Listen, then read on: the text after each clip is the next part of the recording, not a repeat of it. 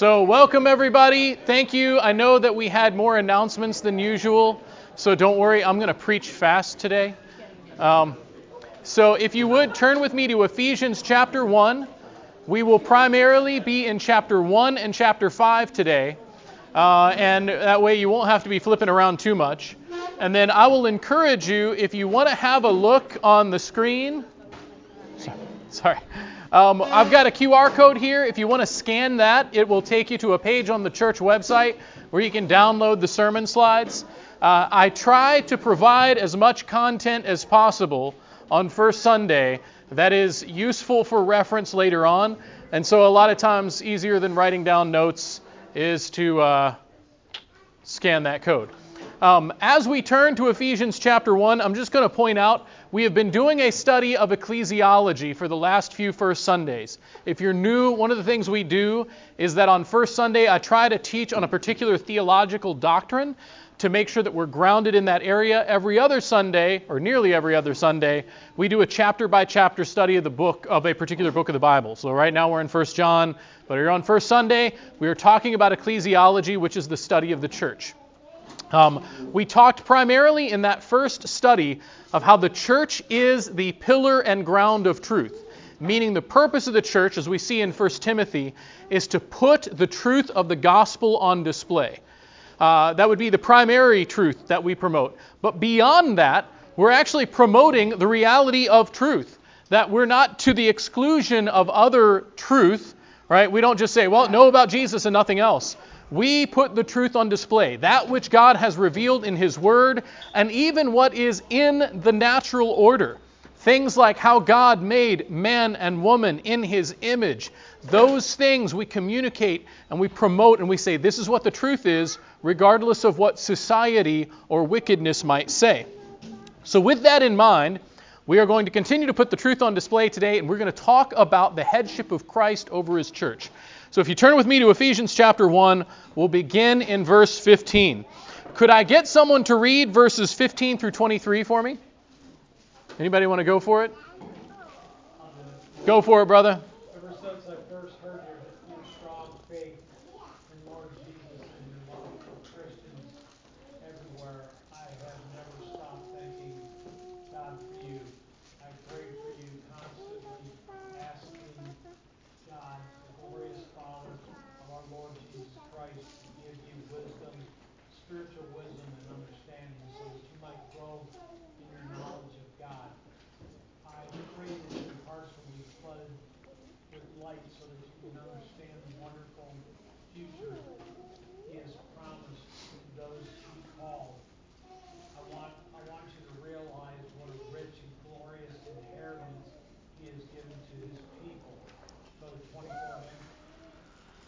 Uh, through 23.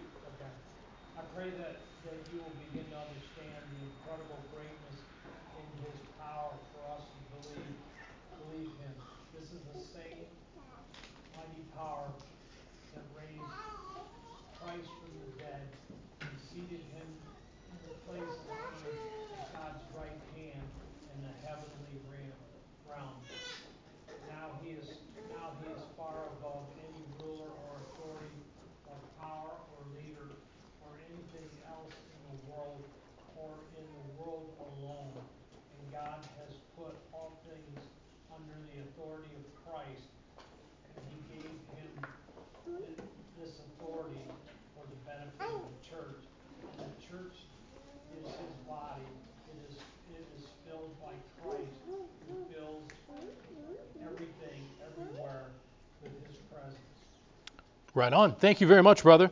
Uh, I'll just point out something here. This passage is talking about the headship of Christ in the church specifically. However, we see in Matthew 28, chapter 18, and other places that Jesus' kingship is not limited only to the church. In fact, I have a little graphic here that kind of illustrates Jesus is king over everything everywhere we typically, especially in Reformed theology, but not exclusive to Reformed theology, understand three spheres of authority, uh, all of them under the kingship of Christ. One sphere of authority would be the elders in a church. The church is a government, it is distinct from the civil government. But it is a government and it is ruled by Christ using under shepherds. That would be elders and pastors, which is the same thing. Um, right? Then we have in the civil realm, we have civil government that is run by magistrates, again, as servants to King Jesus. We see in Romans 13, God has placed magistrates in the world to pre- provide order and apply God's law. Very simple. Then also we see that God has placed husbands in authority over their families, and that that is the governance of the home.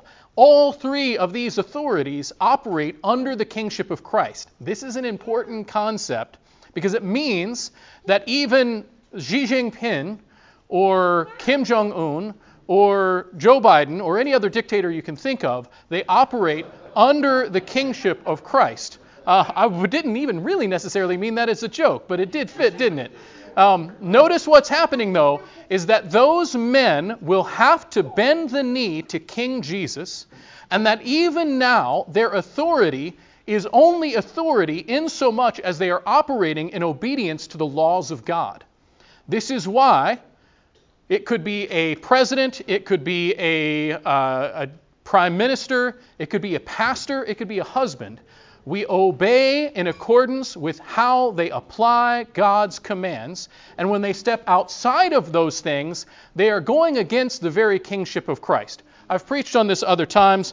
Mostly, I want you to understand these three spheres because we're going to talk today about Christ's headship over the church specifically. But there's no way to talk about that without talking about the role of husbands reflecting that, as we're going to see in Ephesians chapter 5. So, three things we see here in chapter 1. One, all things are under Christ's feet. That means he is king over everything. He is head over the church, too.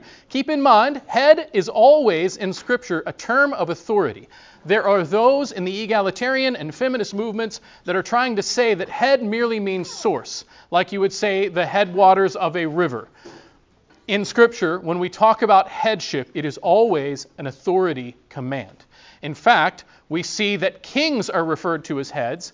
On the king's head is where he wears the crown, and the idea, as we will see, is there is authority associated, associated with headship.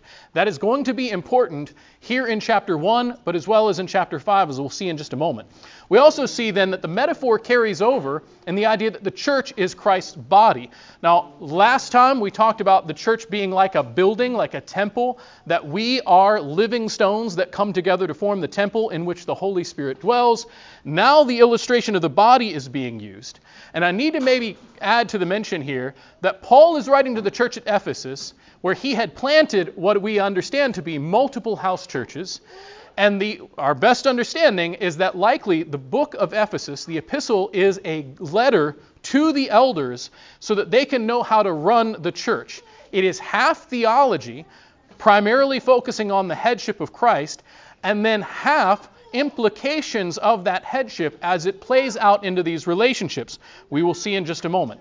Now, I need to point out a couple of things. There are some false views of the headship of Christ, and I'm speaking primarily on a colloquial level. I'll just point out that yes, there are academic views that are all different. I'm just talking about how practically people think. Right? One is we would have the Mormon view. The Mormon view believes that there needs to be a new prophet who is in charge over the church. Uh, you know, they believe it was Joseph Smith, and then I forget where it went to. But they believe even now there's a president over the Latter day Saints Church, which, a little side note, just to make sure you understand, it is a cult. They deny the eternality of God. That is a problem. They do not worship the same God. Pray for their repentance and faith. Uh, Mormon Church is into some bad stuff. But that's one false view. They believe that there needs to be some prophet in charge rather than Christ alone. The Roman Catholic view, by the way, is a mixed view in different places, but there are many, most, who would say that the Pope in the Roman Catholic view is the vicar of Christ. And I always like to point out, you know, Christ's role is vicar. Uh, the vicar does not need a vicar right? And so I want to point out that there are different views of the, I want to be gracious, but there are those who often think that whatever the Pope says is right. And that becomes a problem, especially under the current Pope who is saying some things that go directly against Christ. So I just always like to point out we can't assume that a mere man can represent Christ other than Christ himself perfectly, right? Uh, we also have what I would call the feminist view. The feminist view hates the idea of patriarchy. It does not like the idea of male headship. And what we will see is the feminist view tends to attack male headship in general, not always with the intention of attacking Christ's headship, but often that is the overarching fallout that comes with it. You cannot, and this is going to be important later, you cannot reject the headship of a husband over his wife and over his home and assume that somehow you will not affect the view of Christ over his church. More on that later, as I always say. Um, the other is what I will call the evangelifish view. This is not a this is not an actual academic view, but I'm just going to point out that often what's happening colloquially in just Christian thought doesn't always match with academia anyway. But I've noticed something. Uh, and by the way, I say evangelifish not just merely as a pejorative term, but because historically the term evangelical meant that you believed in the sovereign authority of God and His Word. And that when you looked at Scripture, you said, That's what it means, I believe it, and I'm going to preach the gospel because this is true. Now, as we survey what, what people that call themselves evangelicals, roughly 70 some percent of them believe the precise opposite to that. So I don't like using a term that was used of faithful Puritans, of faithful guys like Jonathan Edwards and Charles Spurgeon, and I don't like using that term for somebody like Andy Stanley who is denying the truth of Scripture, right? So I call them evangelifish because the term's supposed to mean something good, all right? But what I've noticed is that we are in a time where people love to trust their feelings over anything else. And I will tell you, the Roman Catholic apologists have made a good point against a lot of evangelicals when they say, You guys hate our Pope, but here you have become popes unto yourselves. Now, I would say the authority of Christ in his word is what matters. But if you go around saying, Oh, I just feel like dot, dot, dot, you have made your feelings the pope of your heart. And I'm, I'm going to point this out because I will often be able to have a conversation with someone that will say, Yes, I believe that Scripture is inerrant. Yes, I believe it's authoritative. Yes, I believe it's true. And then I say, Awesome. Well, right here it says that the head of every woman is a man. And right here it says that a woman's not supposed to be a pastor. And they'll be like, Well, but I feel. And I'm like, Okay, either you trust the Word of God or you don't. Another, the more problematic one is when I run to and I say, Hey, the Word of God says that the marriage bed is sacred and, and sexual unions are for a husband and a wife in the context of marriage alone. And they'll say, well, but I feel like, and, and I, I say this, let, let your feelings perish against the Word of God. But this, I would say, and I'm, you're going to see me preach against this the most today, I think that this is the thing that we are the most in danger of. I'm not too worried about anybody in this room listening to what Pope Francis says and saying, okay, let's do that, right? Um, even the Catholics are like, no, right? Um, but I am concerned at how easily our own hearts can be led astray. So I want us to think for a moment do I believe that Jesus Christ is indeed head over his church? Or do I allow my feelings to come first? So, with that in mind, I have some notes related to Roman Catholicism, the Pope. I'm not going to go over that. You can look at it if you're interested in history.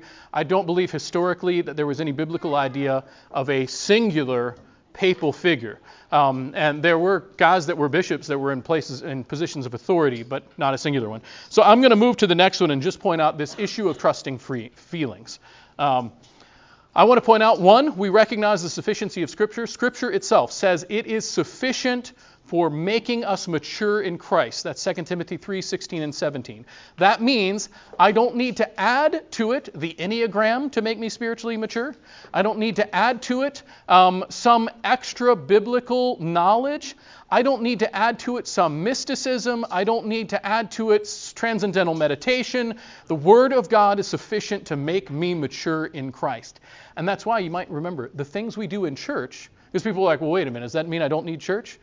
Well, let me just tell you, the purpose of the church is to put the truth on display, right? The Word of God is sufficient. What do we do here? Everything we do is built around the Word of God.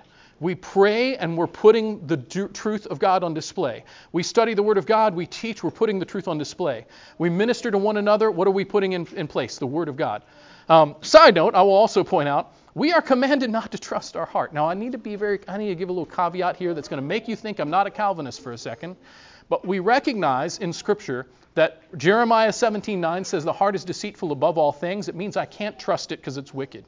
We also know that when God saves us, He takes out our heart of stone and He gives us a heart of flesh. There is a change that occurs in a believer that moves us from being absolutely in rebellion against God to something different. But I still have a sin nature, and it means I can't trust my feelings. I need another side note in here to say it is a wonderful and joyous thing when I am aligning myself to the truth of God.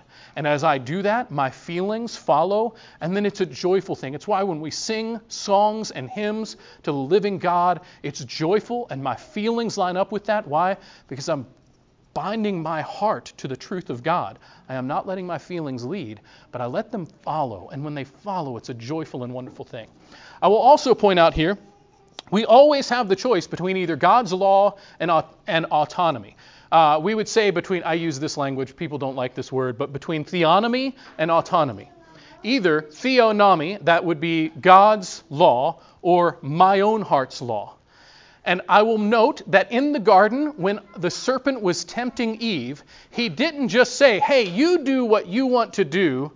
He began with, has God really said? He begins with casting doubt on Scripture and on its authority, and then essentially what should be a clear decision between what God has said and what I want to do, he blurs it just enough to make you think, well, maybe he didn't actually say this, or maybe it's not really what he means, or this is maybe, by the way, if you've ever read Paradise Lost, it's really interesting because he kind of goes into what was Satan maybe thinking, and it's speculative, but he almost uses this argument of like, well, God wants you to kind of come to your fruition. He wants you to disobey so that you can become what you really need to be. Evil, right? But keeping in mind, it is always God's law or mine. Now, notice, why is this important in the context of the headship of Christ? It's because Jesus Christ, who is the head over this church, his body, has given us his word as his authority. And if I am to recognize the headship of Christ, what I am doing is I have to recognize what his word says. Cool? Following on. So, with this in mind, we're going to look at Ephesians 5. And I got to tell you, sometimes I'll do a wedding and I'm preaching, and I'm, I always preach from Ephesians 5. I've had people ask me not to mention it. And I think for a moment of like, why would you not want the Word of God on the topic of marriage brought into the message? And it's because we cringe at times because our cultural sensibilities like something else better. But can I just tell you, well, let's read it and study what God's word says. All right. Could I have another reader read verse 25, chapter Ephesians 5, 25 through 32? Go for it, John.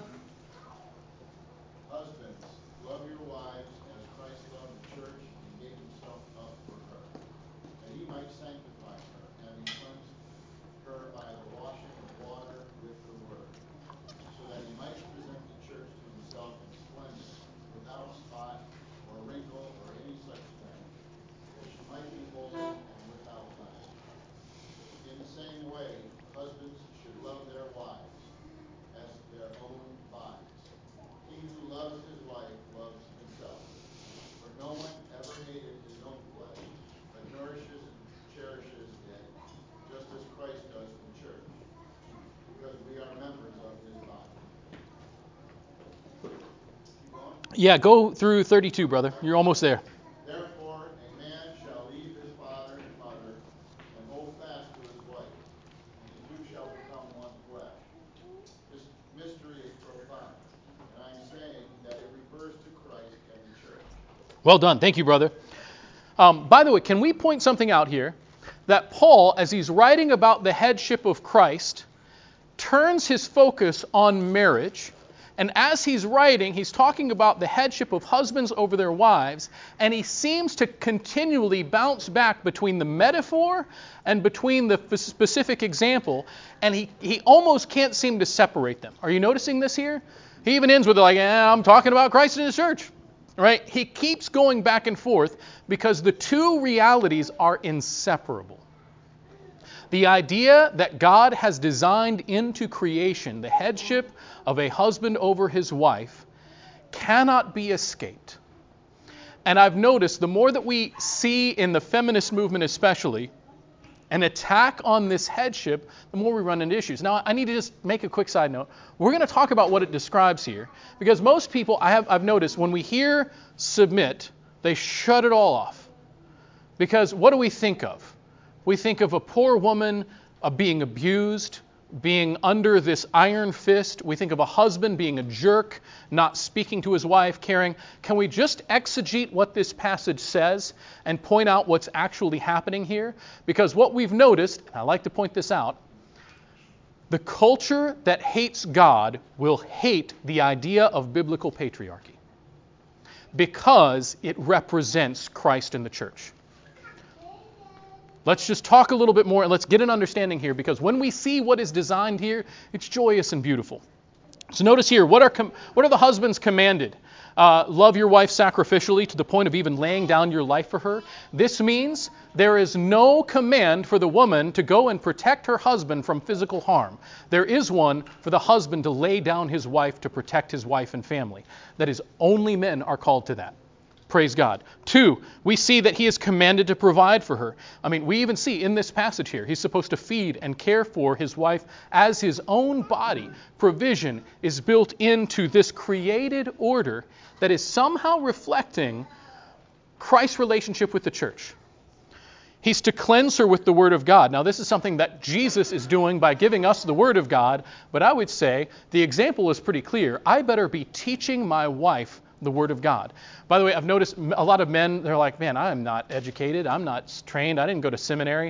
And I've also noticed a lot of women, ha- often, not always because the world's changed a little bit, have more time to be in Bible studies while their man is at work and often know more than their husband, and the husband's intimidated and afraid to lead. You guys seen this, experienced this? Can I just tell you, men, the Word of God is your authority. You don't have to be an expert. Sit down at the dinner table Ideally, every dinner night, maybe you get three times a week. Read a passage of Scripture, go over a catechism, sing doxology, and pray, and you will be nurturing your family and washing your bride in the Word of God. Pray with her in the evening. I don't do this nearly enough. But can I just tell you, these things that are so simple do something mighty for your family. We're going to keep talking, don't worry. Um, he, we are commanded to leave our parents. That means I can't be a mama's boy. I need to go and leave my, lead my wife, right? Um, I'm to live with her in an understanding way. We are to become sexually united. A husband and wife are commanded in multiple places to unite sexually. Praise the Lord. Um, he's to honor her as the stronger and her being the weaker one physically, right? Wives are then commanded to submit to their husband, respect them, have a gentle and quiet demeanor. This does not mean that you can't talk out loud. It means not being boisterous, not being disruptive, not gaining attention for foolhardiness, right? She's to be faithful, to do him good and not harm, to stay connected sexually. There is something here, by the way, that is profound and powerful. Now, I want you to notice how in our culture there has been attack on any kind of an idea of male headship and they will find the exception and say, look at all the bad things that happen here because men lead. And I would say those things are happening because men do not lead. And what we've noticed, we've got the data, you guys, that when there is a husband and wife loving one another, faithful in church, divorce rates are down, abuse rates are down, kids don't end up in jail, kids finish school, kids tend to make money better, and then they end up raising families of their own better. Families are key. And so I want you to notice just for a second Paul can't get around the idea that you are saying something about Christ when you are loving your wife. You are teaching your children about the gospel when you sacrifice for your wife, when you lead her. This, by the way, this is something I have to work on. It is so easy for me to abdicate on decision making just because I've had to make a lot of decisions during the day, and I'm just like, ah, honey, what do you think? And uh, she'll call me on it at times, like, aren't you supposed to make this call? Aren't you supposed to lead in this way? Men, lead. We're not perfect at it. I'm the pastor. I'm not perfect at it. But we are called to this, and we are teaching our children about Christ along the way. Lead your wife, provide for her, protect her, teach the Word of God in your home, be the head over your home, make those decisions, don't abdicate your leadership. And ladies, I've just noticed you need to let him, but I've also noticed that many times it's the ladies that are begging their husbands to lead. Do it, brothers and sisters. Do it, brothers. Lead. Anyway, I'll also point this out. This will be very brief. But you will note that the things that Ephesians 5 says Jesus does for the church are things related to washing her from sin, or I'm sorry, laying his down life, his life for her, that is justification, washing her with the water of the word, that is sanctification, and then presenting her spotless, that would be glorification. I will just point out these are the three aspects of salvation we see in Romans justification, sanctification, and glorification. It's almost like this all goes together. Praise the Lord. Um, let's um, I promise there's not too much. I know we've gone late today. Are you guys good for like another five minutes? You all can do it? All right, let's roll. All right, Ephesians 4 11 through 16. I will read. I know we're jumping backwards a chapter. It says, And he, this is Christ, gave the apostles, the prophets, the evangelists, the shepherds, and teachers to equip the saints for the work of ministry, for the building up of his body, uh, of the body of Christ, until we all attain to the unity of the faith and the knowledge of the Son of God, to mature manhood, to the measure of the stature, the fullness of Christ, so that we may no longer be children, tossed to and fro by the waves and carried about by every wind of doctrine, by human cunning, by craftiness and deceitful schemes. Rather, speaking the truth in love, we are to grow up in every way into Him who is the head, into Christ, from whom, I'm sorry, into every joint which is equipped when each part is working properly makes the body grow so that it builds itself up in love. Notice something. The language here now is apostles, prophets, evangelists, shepherds, and teachers who function to equip the saints under Christ. Uh, apostles and prophets, if you've been in our bibliology class, uh, is probably a reference to the Word of God, right? The Old Testament is written by prophets, the New Testament by apostles, or with apostolicity. You guys hate when I use that word, but um, and so the idea here is he's given us shepherd teachers, which seems to be the same thing in the language. It's like a shepherd teacher. Uh, this thing goes together, that, that it's not distinctive roles. And that their job is to equip the saints for the work of service, making sure then that certain things happen. I will just point out there are some key results of this godly teaching that happens when elders do their job. Can you notice we've talked about headship of Christ, we talked about headship in the home, now we're talking about headship in the church. Cool? All right, some things happen when these faithful teachers are doing what they're supposed to do. One, it says that there is building up of the body. The church grows in maturity and often in size. I will ad- acknowledge, not always. You do everything right, and God might just allow for there to be persecution that wipes you out, right? But often there's growth. Healthy things often grow. Two, we see unity of faith. Doctrinal clarity leads to unity and it is essential uh, as essential doctrine is affirmed. I will just point out we see this often. We teach good doctrine, the church becomes unified. Some people are like, doctrine divides. It doctrine divides error from truth. And truth, when people who love Jesus, we know Jesus says, My sheep hear my voice. When we teach doctrine, people are united. And the secondary issues become not that important. I was in two loving debates with brothers in Christ this week on Facebook and it, it turned into just an admiration fest because it's fun to disagree in love. And we were, we were, we were, we were sparring. But unity occurred, even though we disagree on the secondary issues, because we can all say, Jesus is king, he has died for our sins, he's risen from the dead, and the affirmation of the gospel unites us, even when those other guys are wrong. right? All right. Third, we saw in uh, here in Ephesians 4, knowledge of Christ increases as people know the truth. And last, there is steadfastness that occurs. Notice it says that you are impervious to human cunning and wicked schemes. I will just point out that it was maybe three months ago that I think it was Whoopi Goldberg that said something anti Semitic, and she was quickly attacked in the media. Rightly so, right? Roughly a month or two later, because somehow crafty schemes have been at play, and now anti Semitism is the new cool thing, and people in mainstream media are saying horrible things about Jews. And somehow, in a matter of days, the entire wind of doctrine changed. Let me tell you, what will make you impervious to those things is being grounded in faithful teaching of the Word of God. Which is, by the way, I like that people around here aren't running off jumping into every other crazy new thing because you are grounded in the Word. May it only increase.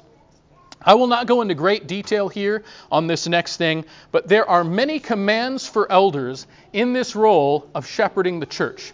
We see that Jesus says, I have bought the church with my blood and put you in charge. Well, he's in charge, but underneath him in authority. Uh, I'll just point out that's sobering to us.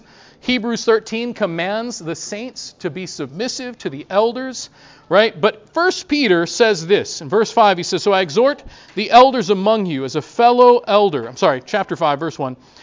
And witness of the sufferings of Christ, as well as a partaker in the glory that is going to be revealed, shepherd the flock of God that is among you, exercising oversight, not under compulsion, but willingly, as God would have you, not for shameful gain, but eagerly, not domineering those in your charge, but being an example to the flock.